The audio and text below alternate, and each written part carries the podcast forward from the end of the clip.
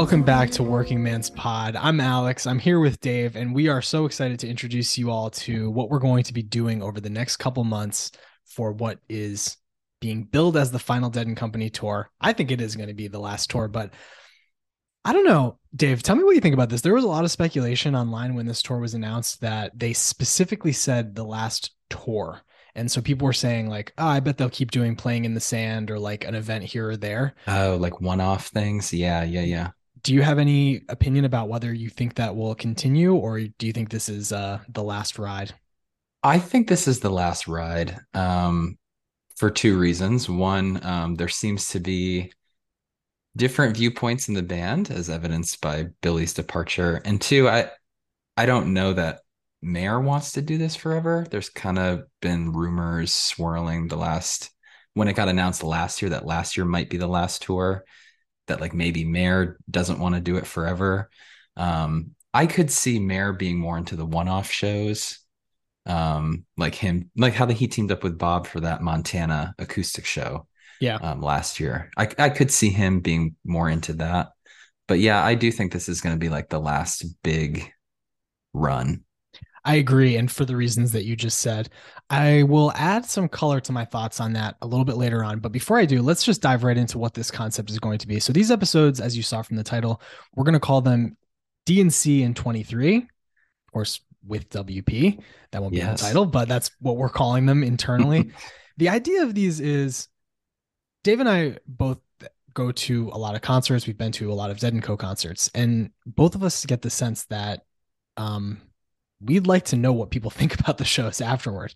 Right. And so, um, what we're going to do this year is we are going to make every effort that we can to do a couch tour to listen to these shows as they happen. We might not be able to listen to all of it. You know, we are working men, as the title of this podcast would indicate. Um, we have other responsibilities, but we're going to try to listen to as much as we can. And then the day after each show, we're going to come onto this feed and we're going to drop an episode that is 23 minutes or less where we talk about the show that just happened and preview the show to come. So, um, the episodes are all going to follow a similar segment structure where we have basically three things that we talk about. We talk about the venue, we talk about the set list, and then we play a game that we are going, going to call Estimated Prophets, where we prophesize about which songs are going to be played at the next show up. Not all of these episodes are going to involve both Dave and I. Some of them will just be Dave. Some of them will just be myself. Uh, maybe sometimes we'll have a guest. I don't know. We, we'll kind of see how the summer unfolds, but we are going to just you know give it a go. Um, i know that some of you are probably not I, I, know that some of you are not Dead and Company fans. You have no interest in their, their concert schedule. You don't really care about how these shows are going, and that's fine. We certainly are not going to ask you to come listen to those, but we we will offer the same fun banter that we usually do. And so, if you want to tune in, even though you're not going to the shows, even if you're not interested in Dead and Co, by all means, come along for the ride. But these shows are going to have special artwork. These episodes are going to have a new logo that is with them. So when you see them in your feed, you'll know immediately that it's a Dead and Company episode rather than our standard fare Grateful Dead episodes. If you want a preview of what that artwork is going to look like, go follow us on Instagram at workingmans underscore pod. We're going to post a picture of it there and on our Twitter account at workingmans pod. Um, that will be the first look of what our new artwork is going to look like. We have a great artist that we have commissioned to do this work, um, about half past dead is his name. Go follow him on Instagram as well at about half past dead. Um, and he does great work. So we're really excited to see what he cooks up for us. So um, that's the general concept of what we're going to be doing over the next couple months. Again, we'll have one episode about each and every show on the summer tour, which kicks off May 19th at the LA Forum. What else, Dave? How, how are you feeling about this project? I'm feeling really excited about this. We kind of came up with the idea. Well, the idea has been kind of kicking around a little bit, and then it really kind of came to earnest, um, coincidentally, around the NFL draft a few weeks ago. Um, and I think when you look at all the coverage that like a couple networks can do on one singular event, I know that hit me in particular. It was like, this is maybe the last time, if you believe Dead and Company, it is the last time where there will be like this big coming together to rally around one tour, one, you know, huge event with little ones along the way. And so I think it's important for us to give it a whirl and do something like this because if this is the last tour, this is the last time we're going to do something like that. So I completely agree. And this leads me to that's a really good job that you just did inadvertently team me up for two things that I, I would like to say about that. Number one, I agree. I think this is going to be the last tour. And actually, after Billy left Dead and Company because of what they called creative differences in the direction that the band should be moving, I don't think that we're going to get any more Dead and Company shows after this. Bill is a one third owner, or sorry, a one fourth owner of the Dead and Company brand. I don't know why they would want to keep making him money for something that he's not doing. So just like from that perspective, you know, I don't see it. Um, the other perspective is, I mean, Bob has his own successful solo touring act. John Mayer last year in um, 2022 was one of like the 30 biggest live concert draws in the world by himself. Um, he doesn't really need this. I do think he enjoys it though. Um, he said last year when he was on the, the, all the Dead and Company shows, they do a halftime show. Um, David uh, Gans and Gary Lambert, who hosts Tales from the Golden Road on the Sirius um, Grateful Dead channel, they host a halftime show, and they had John Mayer on for the a show that Dave and I were at at Citi Field. He came on, and one of the things he said, just kind of like offhand, was, "I've been playing this music for long enough now, and I will be playing it for so long that I don't really think about whether one show is going well or not. I just try to be as honest as I can when I'm up there and play the music honestly. He's been on a solo acoustic tour for the last few months and he's been playing a lot of dead songs. He played Ripple, Friend of the Devil, I think mm. both of those songs mm. many times and he might have played others that I didn't catch, but so I think that he is going to incorporate these songs into his own songbook, but I'm not sure that he'll continue in a big thing like this, which is a shame because he and Jeff Chimenti, the synergy and the I, the je ne sais quoi of those 2 mm-hmm. playing together is probably my favorite part of Dead and Company, and I will definitely miss those two um, jamming together. But you know, we'll see. We don't know what's to come. Right. We have no One idea. thing we do know though is that the music will never stop. It doesn't matter if it's Dead and Co. or if it's Dark Star Orchestra or JRAD or Dogs in a Pile or whoever it may be, and countless other Grateful Dead cover bands that we will you know we don't even know right now probably some that have artists that aren't even born yet. This music will live on. Mm, yeah. But the thing that i said you just teed me up for is i do think that there's a chance that this will be the last like real big summer tour in these big sheds as they're called in the industry. Um, places like walnut creek here in raleigh where i am um, or the PNC Bank in Charlotte near where Dave is, these um, SPAC, these big places where there's a big lawn and a ton of seats, and there's a massive shakedown street in the lot. I think that this may be one of the last hurrahs for that because it, there's not a band other than Dead and Co that fills those up. Yeah, that plays right. this music. And so I think there will be smaller ones at other things like JRAD and like the Dark Star Dark Star Orchestra, like Bob and the Wolf Bros. I think that we will still have these pockets where we all get to come together and we get to see each other and spend time together and, you know, do all the fun stuff that we love doing at these concerts and being with each other. But I do think that this is kind of the last hurrah for like a big outdoor summer touring extravaganza. And so that is partially why I think that this is going to be a really interesting tour for you and I to, you know, get to be a part of. We're going to go to a bunch of shows as well. So uh, hopefully we'll run into some of you guys there. Um, we're going to be together in Atlanta and in Raleigh. Um, and then Dave, what other shows are you going to go to? Going to the Charlotte show. I'm no longer able to attend Citi Field, but trying to get up to Philly um, to stay with Uncle Kyle and the gang and, and catch a show at Citizens Bank. Beautiful. And then um, I'm going to be going to one of the shows in San Francisco on the last weekend. Um, I bought tickets, bought a flight. I thought that Saturday was going to be the last show because that's what it was supposed to be. And then they announced another show on Sunday. So I'm no longer going to the last Dead and Company show because I already have a flight home booked. Um, but I am going to the Saturday show. So that'll be a lot of fun. Um, we're both really looking forward to seeing seeing the gang in person we'll, again this summer. We'll have like moles or inside sources on a few other shows. I'll have family at the the three night Folsom Field run in Colorado. Um, so we'll get we'll get firsthand reports from a good good amount of these shows. Yeah, we'll have our boots on the ground. And hey, if you are boots on the ground at one of these shows and you have something that you want to tell us about that you think we should share on an episode, send us an email. um, Yeah. workingmanspod at gmail.com or reach out to us on one of those social media channels that we just plugged. We would love to hear from you. Again, we are going to record and post these episodes the morning after the shows. So you got to be quick if you want to get it onto the episode. but there's also a chance that, you know, we're going to be going backward and we might say, okay, hey, while we're talking about this, you know, second show at Folsom Field, a note that just came in from one of the LA shows last month that we think is worth sharing is this. So send share share it with us. You know, part of the beauty of this this community is uh, sharing stuff like that with one another, the great tour stories and things like that. Um, and there are a bunch of great places where you can share those the dead.net forums, the Grateful Dead Reddit page. There are a bunch of communities where you can share that stuff, but we hope that we can be one of them this summer as well. Yeah. So- and hey, speaking of collaborating with us and getting along, estimated prophets, that segment about predicting the next shows, that's not limited to just Alex and I. That's again, just like everything you were saying, that's an open invitation for the community to play as well.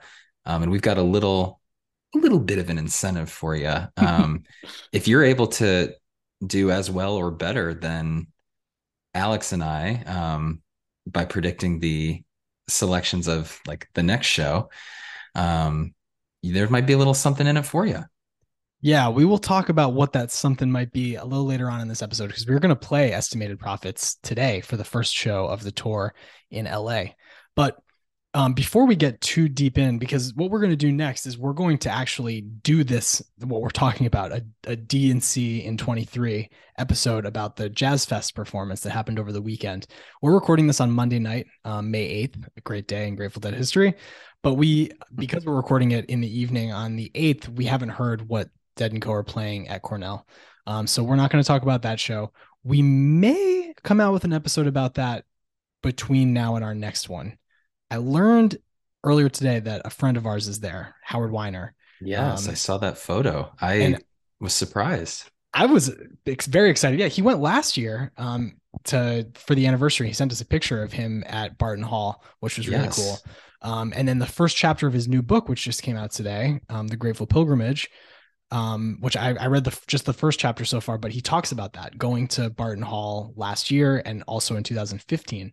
So we should have known um, that he Yeah, would be there have. but we're gonna we're gonna reach out to Howard and see if he maybe wants to come on and talk with us about what the experience is like of actually seeing Dead and Co at Barton Hall because I'm sure that's going to be amazing.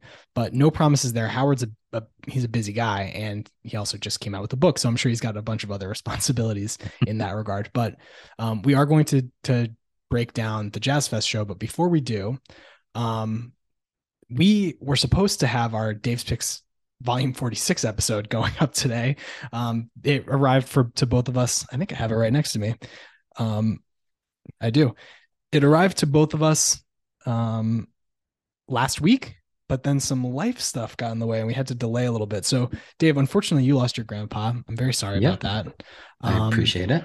He lived a, a good long life, though. There's Yes, no doubt about that. Yeah, he was he was in his mid 90s. It was time. Um, and you gave very nicely gave me the opportunity to, if I wanted to share a story with him, to kind of live on through this community. Yeah. Um, to do so, and I would happily take advantage of that. Um, on the drive up to the airport to fly out and uh, say goodbye to him, I was listening to what you just held up, Dave's Picks 46, and disc three begins with He's Gone.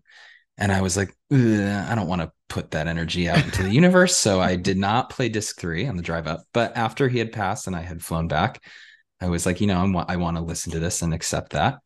Um, and there's the line, um, cat on a tin roof, dogs in a pile. And it made me think of this story of him. He taught our entire side of the family and all the grandkids how to play the card game pitch. That was his Mm, big card game. I love that I know you know how to play it. Yeah. And uh, so that was the game we always played when the family got together. And there was the big games at night were my grandma and grandpa and my dad. Uh, he's my mom's dad, so their son-in-law, and then my aunt's husband, their other son-in-law. So it was the sons-in-laws pitch game is what it was called. And that was like the big, like big deal pitch game. Um And there was one sons-in-laws game where the sons, my dad and, and Uncle Kyle, who you've heard this name if you've listened to the show routinely, uh, were cleaning their clock. They were just winning every hand, winning every trick. And there was one game after a couple beatdowns where the beatdown was continuing and the score was 10 nothing. You can get up to four in pitch, but usually you get three. So they went mm-hmm. four, three, three. 10 zip, you only played a 12, so the game's basically over. And my grandma said, like, man, I mean, we have just been been getting beat all night. And my grandpa said, I've seen sicker dogs than that die. What? what does that mean? And they came back and ran the table and they won 12 to 10. And wow. so he's right. He, I think what we would say today maybe is something like don't call it a comeback. Mm. And he just chose a, a funny and unique way to say it. Um, the more you think about that phrase, the less sense it makes. But that is something our family has routinely said. I've seen sicker dogs than that die. And so when I heard dogs in a pile, that just kind of well, and then me. the next line, um, and then the next line, smile, smile, smile. Exactly. Yep. So wanted to share that story with all of y'all. Well, thank you. I appreciate you sharing that. I mean, that is the beautiful thing about a life well lived is that, you know, grieving is a part of you know any loss but being able to look at it with some happiness and say like man that was a hell of a life that that, that person lived one story about yeah. your grandpa that i can tell is that you used to call him whenever the giants would win games yes and um, that actually inspired me to call my grandparents more often than i had been because you and i lived together and i would hear you calling them calling him every sunday but one time you were like Giants didn't win. I can't call my grandpa. and I remember thinking that was so funny that it was like, I'd like to call him, but rules are the rules. And um, right. Ben McAdoo and the Giants didn't pull it out. So here we go. And uh, yeah, unfortunately, and, that second year the, that we were living together, they did not do a lot of winning. Yeah. And then the Giants went into a run where I would call them kind of maybe on their bye week or, you know, if they played on Monday night football, I could still call them Sunday because we knew like the, the wins weren't really coming that year. But yeah, that was a, that was a tradition. Wow. For like 25 years. Yeah. That's pretty good. That's pretty good stuff. Okay. Well, I guess that's the days between. We this is a shorter episode, so we're not going to do our regular bumps and buffers, but um, that is that's a little bit about what's been going on in the days between. We're going to be back next Tuesday to talk about Dave's picks 46. Maybe we should have said that off the top, but yeah, we'll, whoops, we'll, we'll put it it's in the coming, show notes. and it's, it's coming. coming. quick, right? Yeah, we both really, I, I think we both enjoyed it, and so we're going to have some positive uh, notes to share about that. But we're going to get real deep on Dave's picks volume 46 next time. But what we're getting into now is our first DNC in 23. Let's talk about all things May 6th, 2023 at the New Orleans Jazz Fest. All right, so let's start with the venue. So this was the Dead's first and only show at the festival stage at the New Orleans Jazz Fest. The first time they played the fest. Um, it was also. What was your reaction when they announced that they were going to be a part of this year's Jazz Fest? I was pretty surprised, to be honest. I think me that, too. I think the last time they played a f- big festival like this was Bonnaroo in like 2017 or 16. Like it's been a it's been a minute since they've played at a big festival. This year's uh, Jazz Fest lineup was absolutely stacked, and so it was kind of cool that the second Saturday, like a prime day of the Jazz Fest, Dead and Co were headlining the festival stage. Like they kicked her yeah, and cool. Lumineers off to side stages at the same time. wow. Um, and those are both big acts. And so I think that just goes to show how big Dead and Company is. Um, so I guess on that point, it's worth saying like, where is Dead and Co now? Like we always talk about that with the Grateful Dead when we do our episodes. Is like, what where does this time period find um, the Grateful Dead? Well, where does this tour, the beginning of this summer, you know, touring, find Dead and Company? They're one of the biggest touring acts in America. Um, in 2021, mm-hmm. they were the 10th highest grossing live act in the world, which is crazy because they don't play that many shows. You know, like I I want to say yeah, it's like hmm. 35 shows this summer or something like that. I mean, that's like six weeks of touring for um like Ed Sheeran or Coldplay or something like that. And those guys yeah. are on the road for months and months and months. Dead and Co, it's usually like a sustained two or three month experience, kind of like this summer, mid May through mid July. So they are putting butts in seats. They're selling tickets like maniacs. Um, and they're out there doing the damn thing, man. I mean, it's it's really impressive how big they've gotten. And I do think that we're living in a time where the Dead have had a resurgence in popularity, and I think that Dead and Co is a big part of that. I think that Mayer's um, involvement and how what an amazing guitarist he is, and the the you know him bringing his fans into yeah. this community has has really had an impact in that way. And maybe not even his fans, but younger fans. Maybe if you're like the child of a parent who's a deadhead, and you see like a musician who's popular in your day and age is excited and honored to be with them and that might influence you to at least at least give mom's music or dad's music a chance right? And then mayer can kind of tease you in a little bit. I've seen it myself. My wife is a big john mayer fan not a big head. She's gone to many dead and co shows because you know yeah. at, at the end of the day number one she wants to be a part of it because it's like oh i'm going in some of her other friends like you um, your partner, other people are going. And so she's like, oh, okay, well, I'll be a part of it. But also because she's like, John Mayer's going to be there. He's devilishly yeah. handsome and has a great singing voice that I've loved for 20 years. So, you know, I do think that's a, a big part of it. Um, so yeah, last year and the year before, I, in my opinion, I've listened to a lot of Dead and Co shows. I think those are the two best tours they've ever done. As far as night in, night out consistency, taking more chances,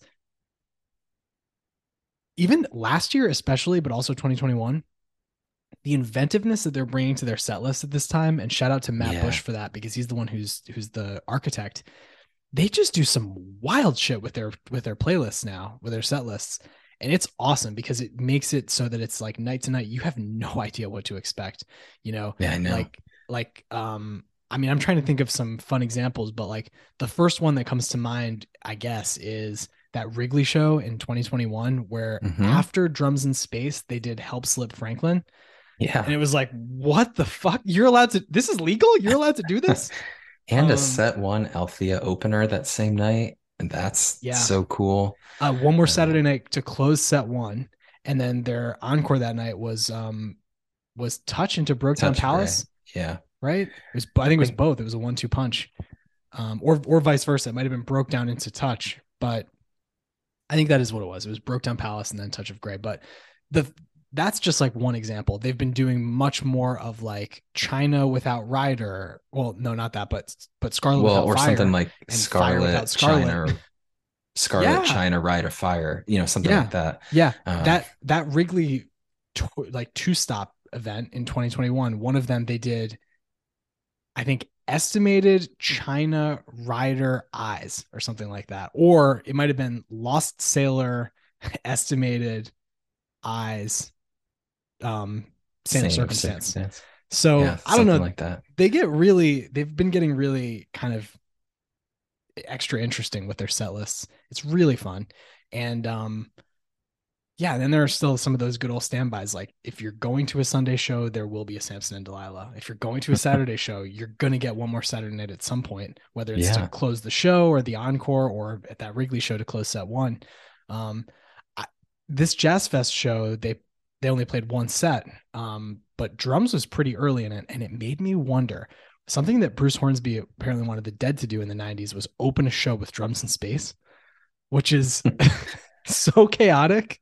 Yeah. But it would be really interesting to walk into a show and then they come out and they start with drums. You'd be like, what? Where am I?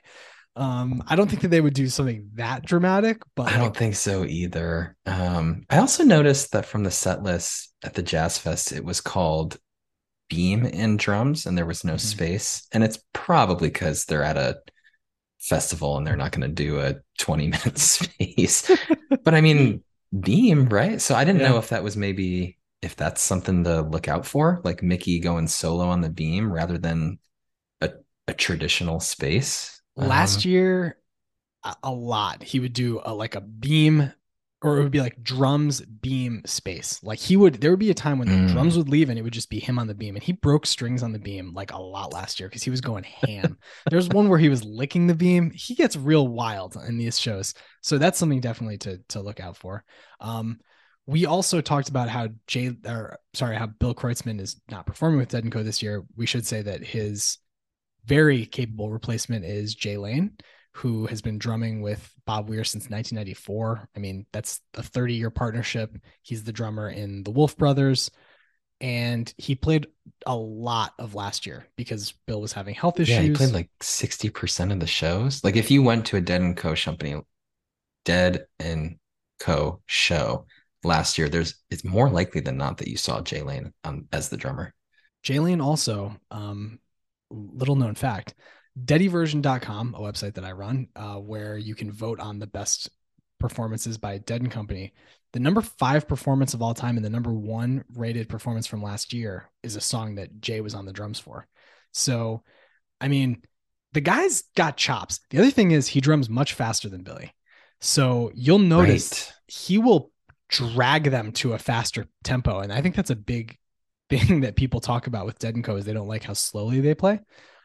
I like it. I mean, it's just it's different, but the band evolved in many ways over the 30 years that the Grateful Dead existed. Why wouldn't this band have something different that they're doing? In addition to, of course, you know, just the different musicality that people like Oteil, who's a classically trained trained jazz drummer playing bass, and John Mayer, who's a pop but also kind of blues guitar player. Um, they're going to bring their own thing and put their own stamp on this band. But that's kind of Jay's stamp. He he gets them to pick up the pace. The song that he that I'm talking about is Deal from Cincinnati, which you just heard in the intro to this episode actually. That's our what we're going to use for the intro on these DNC episodes. He picks up the pace pretty he makes it pretty mm-hmm. spicy. Um, and so I think that we might get some some more up tempo versions this summer with Jay um, back there behind the kit. But but we'll see. So I mean any other notes that you have about like where the band is as we enter this tour?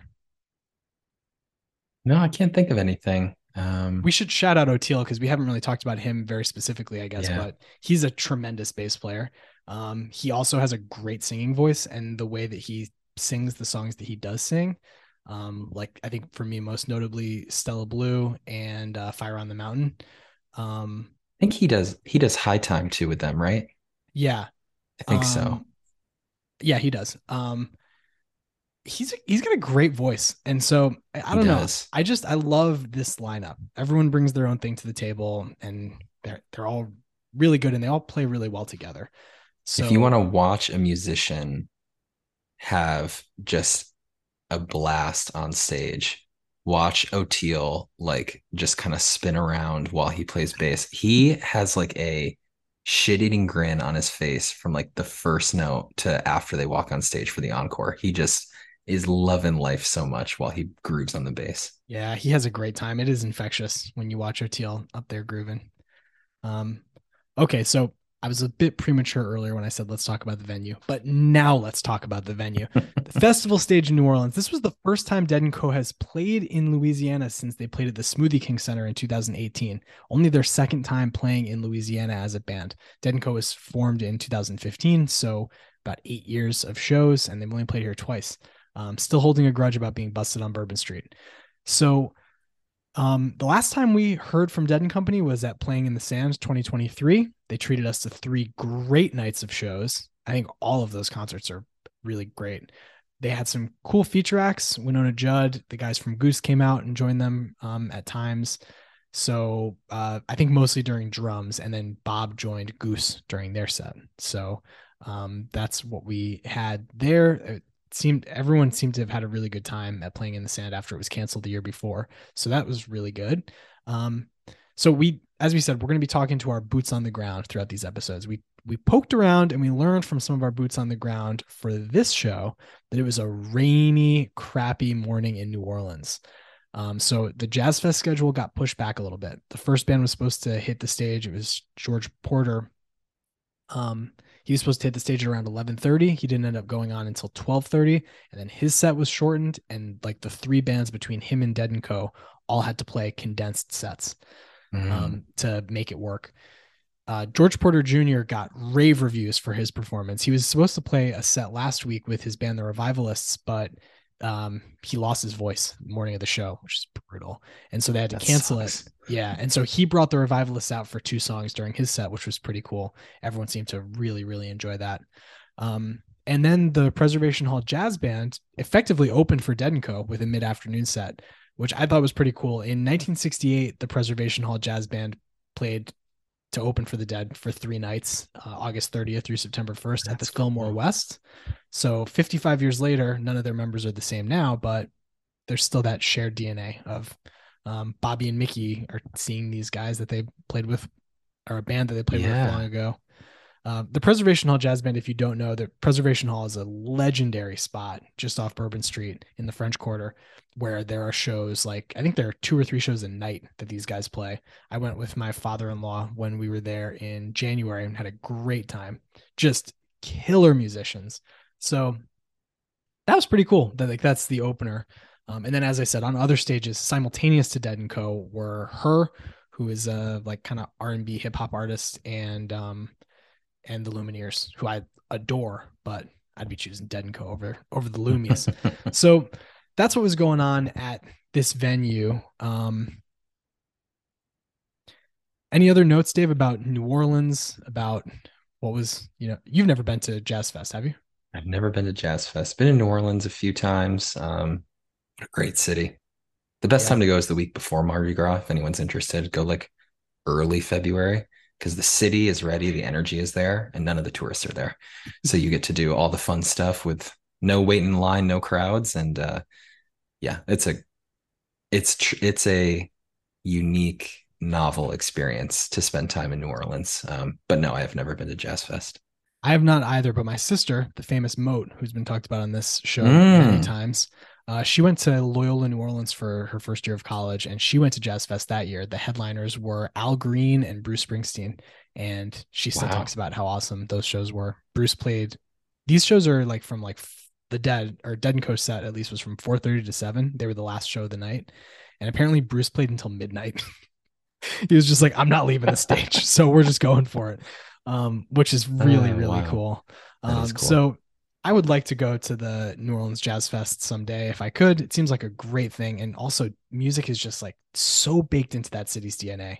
You Yeah. cannot go two blocks without seeing signs for live music, seeing someone playing music, or seeing like a statue or a painting of Fats and Louis and any of those legends um, from from years past and and from the present. Um, so yeah, I think it's really cool that Dead and Co did this as a one-off. And and now let's talk about the set list. So uh, Dave unfortunately couldn't listen to any of this show. He had bigger fish to fry, as we just talked about. But I listened to some of it. But let's go through the set list uh, one at a time. They open with Truckin'. Um, again, busted Weird, down on Bourbon Street. but it makes sense. Yeah. Um, so that's probably why they open with that. But yeah, very unique to have a, a Truckin' opener. Yeah. A very familiar song in the second slot, Shakedown Street. Um, I feel like they often play that as the second song of the night. So I wasn't particularly flabbergasted to see that one number two on the set list. Number three up was Brown Eyed Women. I just missed this song. I tuned in as they were starting He's Gone, which is the song that they played. They played, excuse me, they played Brown Eyed Women into He's Gone and um, I was really bummed because for me, I think Brown Eyed Women and Althea are the two songs that Mayer has most definitively put his stamp on, and that are like the Dead and Company versions are great. Like of those, those are the two songs for me where it's like if someone was you know ahead and they're like, oh, I don't really even care about Dead and Co, I'd be like, go listen to the Brown Eyed Women from Raleigh in 2021, or go listen to the Althea from Citi Field in 2019, and and tell me that you don't feel it like they've got something going with these songs. Um, and the reviews of the Brown Eyed Women, I found a few online. People were like, "Man, that was awesome! Maybe the highlight of the set." So, uh, I know I just missed it. So, um, that's pretty cool though. Um, I'm glad that they busted that one out. Um, then into He's Gone, as I said, I did hear He's Gone. It was a really bluesy version. Like even even within the context of Dead and Co, which is a pretty bluesy band because Mayer is such a blues head. Um it, was it was really good though. Um and then it went into Cumberland Blues, which was even better in my opinion. There were fantastic solos from Mayer and then Chimenti in like the middle part of of Cumberland. And you know i know you love this song and it was Yeah. just it was a it was a cooker so that was really great also fantastic backing vocals from Oteil during that song i think that they had him a little bit louder in the mix like his Oh, background vocals um, yeah, than in years past. And I really enjoyed him singing um, on that song. Next up was playing in the band. That like opening pop, like bow, like that just first note of playing in the band. And I'm so sorry for how off key that just was. but that opening, that opening like intro to playing in the band just always puts a smile on my face, especially when you're listening to something live and you don't know what's coming next. And Yeah. that ha- that happens. It's just like, oh my god, this is just the best. Like they, I mean, I don't want them to actually do this, but just play it every song or every every show. so, yeah, I mean, it was a big old plan. I didn't time it, but I feel like it must have been about 20 minutes long. Um, Oh, they wow. really opened it up and it was great. And then they they took it into Uncle John's band, which is a pretty common thing for Dead and Co. to do. The the Grateful Dead did it a good bit too. Um, a lot of times they'll do playing into Uncle John's back into playing. Or um, when you and I saw them at Citi Field this past summer, they did playing into Uncle John's and then they brought back playing to Close the the, whole show, show. Yeah. which means that the entire show was just one long playing in the band. Right. So um, that was that was a good little segment of the show was playing into Uncle John's and then into as Dave was saying beam and drums. This was my favorite part of what I heard in this in this show. Whoa. Okay. So, Why is like- that? Like some of the other drums in space that we've talked about, they did some weird stuff. They brought out the um the North Side Skull and Bones gang, um, led by Chief Bruce Sunpie Barnes, um, a man who's lived an extremely interesting life. I'm going to put a link to his biography in our show notes. But the Northside Skull and Bones gang, basically, um, they were formed in 1819 in New Orleans, and every Mardi Gras, their members dress in homemade skeleton costumes and call on ancestral spirits from New Orleans and Africa. They gather before dawn, and then prior to marching through the street, they sing songs in Creole and in English, waking up all the citizens of New Orleans. You can find a, a video of their performance. Um, this song that they sung, I think it's called Too Late to Cry. I don't know. Or Next Time You See Me, I'm not sure what it's called, but it's been in my head for three days since I heard it. It is so catchy. And these guys just crushed it. They had a stilt walker. They're all in their skull and bones costumes, and they're all playing different um, percussion instruments. Um, while um, Oteil and Mickey and Jay are playing drums behind them. It was so rad and also such a cool like shout out to the culture of New Orleans to bring out this band that has 200 years of roots in the city to bring them onto stage onto the stage at the New Orleans. It's called the Heritage and Jazz Festival, um, and to bring them out to do their thing was just so cool to me. I loved every minute of it, and um, it also made me become familiar with this guy Bruce Sunpie Barnes, who just some highlights, Dave, of his life. He was a U.S. Forest Ranger for a while. Okay. He was a punter for the Kansas City Chiefs for two years. Whoa. Yeah. Obviously, a musician, um, and an ornithologist and a naturalist and a photographer. He's, Wow. I know, a Renaissance man. Bruce Barnes, Yeah. you legend, you. And so I just, I love that, and also like that's the type of guy that Mickey is friends with. Um, I don't know if you had a chance to ta- to see this before we started recording, but Mickey posted that every show on this tour, Drums in Space is going to be influenced by a different like segment of Mother Nature, is I think what he used. Oh, cool. Cornell has an excellent lab um, about ornithology. Jane, my wife, is a member, um, and we, you know, get a calendar from them every year, and just like cool little emails about different birds and you know bird habitats and stuff like that. They also certify. Um, I think Audubon Society does this too. They certify certain, you know, like your house is like a bird friendly house if you use pesticides that are bird friendly and you put out feeding or you put out bird seed and bird baths you have like natural water features and the timing of your bird seed is right so that you're not holding up any birds in their mi- in their migratory patterns they do really really Mm. great work um, and so it's cool that tonight's drums in space is going to be with um like basically larded with bird song um there's going to be different bird songs throughout it as a shout out to cornell um so it's cool that that began i guess like before they even started doing that the first person that they brought out during drums in space is this naturalist who is a us forest ranger for years and years he's taken photographs of all these amazing features of nature it's just kind of a fitting kismet type of moment. Um, that Yeah. I, I really dug. That's wild. Pretty cool. So uh, after that, they went back into drums. The Skull and Bones gang left the stage, um, and then they went into Not Fade Away. The oth- then that into the other one, into Standing on the Moon, back into Not Fade Away to close it out.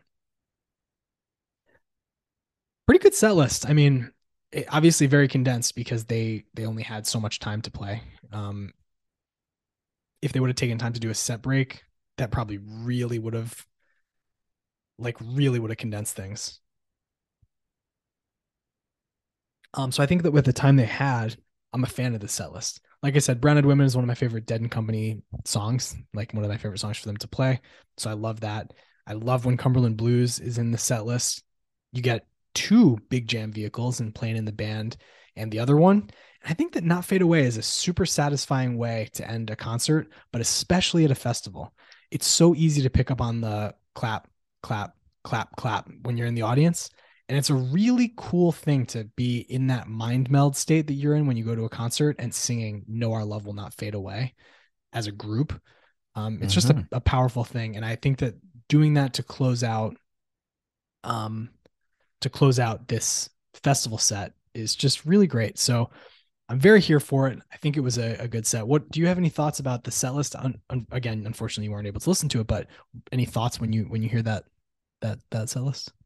Um, I mean, the Truckin' opener just stands out. Um, we talked about beam drums. A, a little surprised at standing on the moon. Um, but I mean, I love I love the not fade away sandwich. I think that's Yeah. pretty cool. Yeah.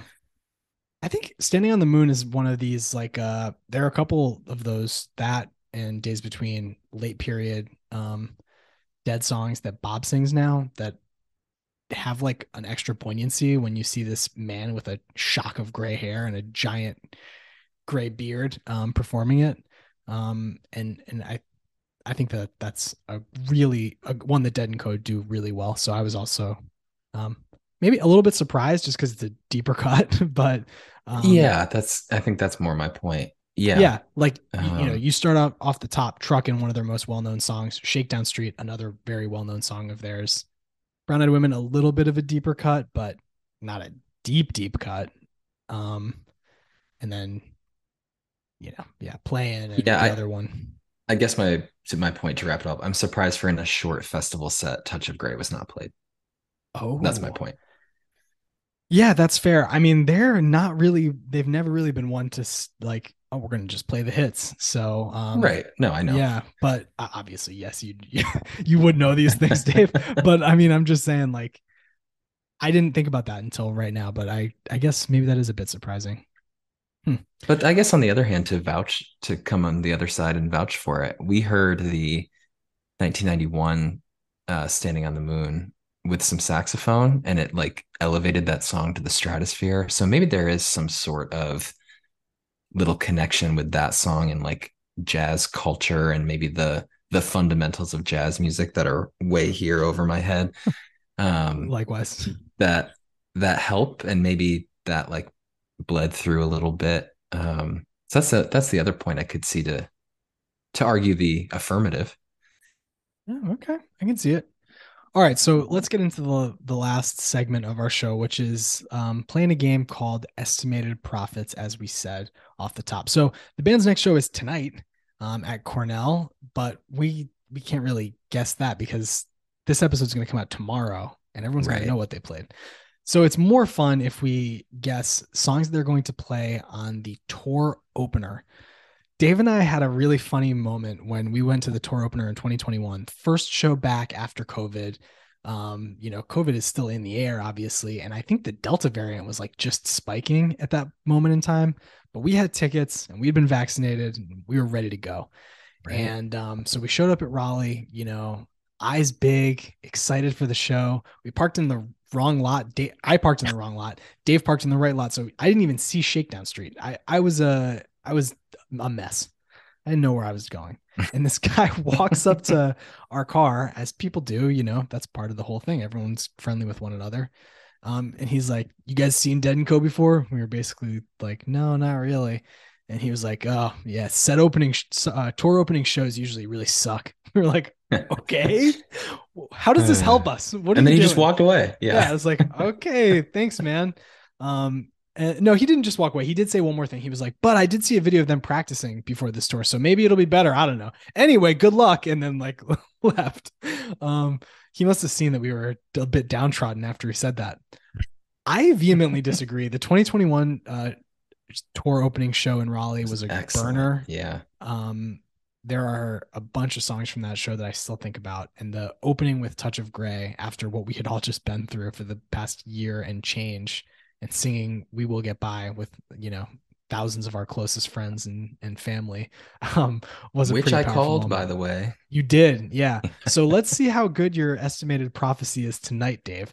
Yes. I'll let you go first. Um, you take a song, I'll take two like a classic snake draft, and then you can close this out with the fourth. So what what do you think is like the most chalk guaranteed song that they're playing on the first night of the tour? On the first night of the tour, you know, they did Touch of Grey in 2021 and it makes sense. They did let the good times roll to open last year in yep. Hollywood. And I think that's a strong candidate. But it's actually something that you said earlier in this recording that is really, really getting me the premonition to know what they're going to play. And that is in set one, they're going to play The Music Never Stopped because they know it's the last tour and they're going to send the message early that, yes, it's the last tour, but don't worry, the music will live on. Music Never Stops going to be in set one. Love it. Great prediction. I'm very here for it. I'm going to make this prediction. And if it doesn't come true, I'm just telling you right now because I'm going to have the first pick next time. I'm calling it again for night two if it doesn't happen because it's definitely coming. I don't even know if you're nights. allowed to do that. I'm, I'm calling my kidding. shot right now. I'm like Babe Ruth. They're gonna play West LA Fade Away. Ooh, that makes a lot of sense. They played it last year in LA. Um, I'm pretty sure they played it last year in LA at Dodger I Stadium. I don't think so. I don't think it was no? in that opener set list that I just peeked at. Okay. Well, they played it at the Hollywood Bowl the year before, um, and it was a great version. And I think that they do like to do songs where there's a, a name check, you know, of the audience. Um, and the fact that they didn't play it last year actually makes me think even more that they're going to play it this year because they don't want to bring it back first time around last year. And they're like, ah, these people just heard West LA fade away last year. But now this year, it's been a two year layoff almost. Um, 21 rooms, but one will do. Let's get some West LA fade away in the set list. I don't know when it's going to happen. I think it's anyone's guess with this band. They they'll they'll put it wherever they want, but that's my prediction is West LA Fadeaway number one. I can confirm uh no West LA Fadeaway on Dodger Stadium last year. Dodger Stadium 2022. Okay. Uh, my second selection it's tough because what they play tonight we have no idea and right. um it's definitely going to influence what they would play in LA. But with that being said, Dave, um, I, I, think they played Fire. I think they played Scarlet Fire last year in Dodger Stadium, if I remember correctly.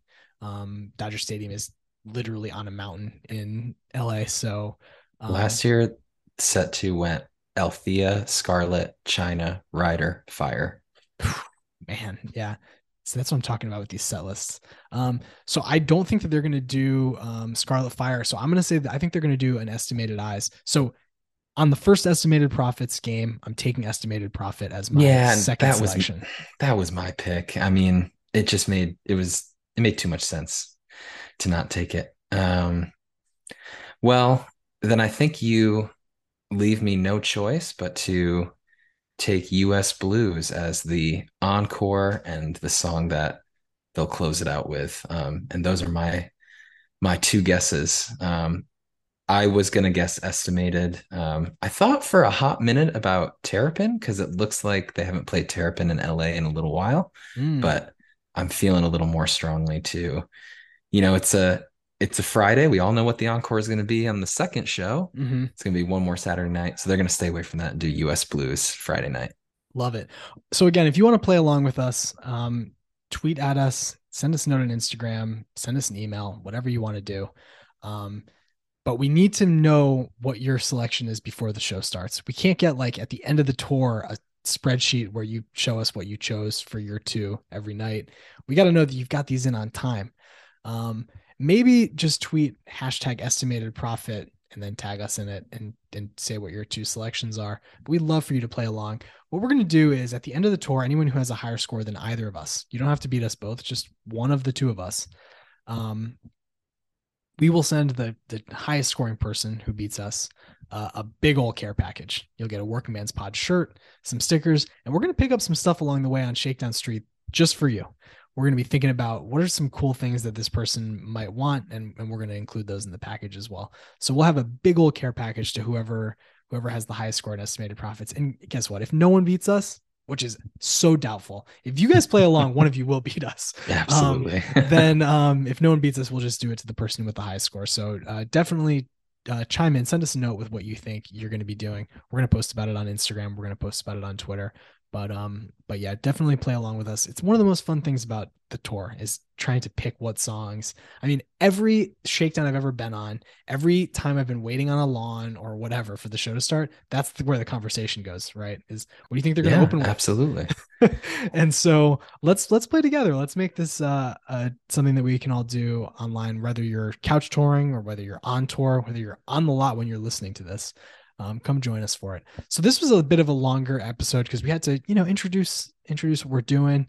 We had some stuff to talk about, but the next one is going to be it's going to be tight. These are going to be 23 minutes or less, and we're going to be ripping through these concerts. But we are both so excited for the Dead and Co. Um, 2023 tour, and um, before we sign off, Dave, any other last notes for the the good people? No, um, I'm excited for the new artwork for those segments. Um, I'm I'm looking forward to it. Me too. All right, well, that will do it for this episode of DNC in 23 with WP. We'll be back on May 20th, or maybe sooner, um, to talk about Dead and Company's tour opener from the LA Forum. But we'll be back even before that on May 15th to talk about Dave's Picks Volume 46. Um, thanks for joining us, and until next time, we bid you good night. I bid you good night. Good night.